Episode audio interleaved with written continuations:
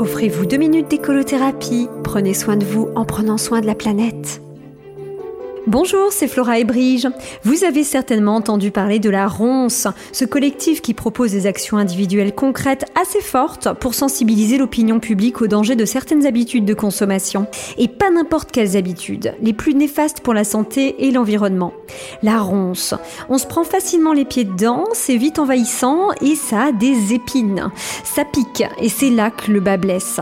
Mais pas que le bas, la ronce suggère des actions de désobéissance civile allant jusqu'à ouvrir des bouteilles de soda dans les rayons des supermarchés ou dégonfler les pneus de SUV garés au centre-ville. My God, my God dear. On en pense ce qu'on veut, mais ça peut déranger. Je ne doute pas que la ronce puisse porter des fruits, mais moi je me sens pas assez mûr pour la ronce. Ceux qui ont reconnu le jeu de mots seront peut-être de ceux qui ont déjà envisagé de laisser croître la ronce dans leur jardin en songeant à la promesse d'une récolte de mûres. On hésite à la couper, et on hésite d'autant plus qu'une plante comme la ronce, quand on la repousse, elle repousse.